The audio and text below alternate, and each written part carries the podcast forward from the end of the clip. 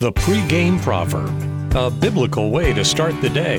Here's John Rayner. Checking in now with our proverbs here on a Friday. Today's proverb reminds us of cultivating our relationships. This could apply to friends of ours or a longtime acquaintance of the family, like somebody our parents grew up with.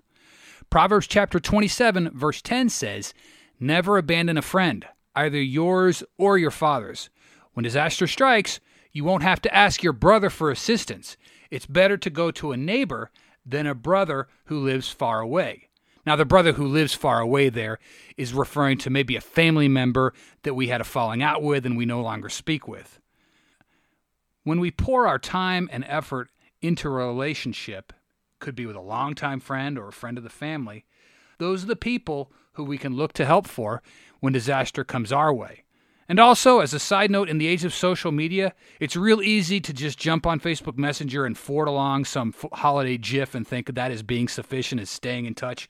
But real relationships require time and effort or selflessness, not just some impersonal forward. And that should really make us ask ourselves what kind of time and energy are we putting into our own relationships? Are they just transactional, as in you scratch my back and I'll scratch yours? Or are we actively reaching out to other people and serving? Do we know the names of their kids? Are we there for them whenever they lose a family member or maybe a spouse gets sick and they just generally fall on bad times? When we serve others and are there for them and have their backs, the proverb says, those are the folks who are going to be there for us when bad times come our way. And it's better to ask them for help versus trying to make amends with somebody that maybe we offended a while back, haven't talked to them then, and then all of a sudden we just reach out because we need something. All right. So make sure to cultivate those relationships, and I'll work on that in my end as well.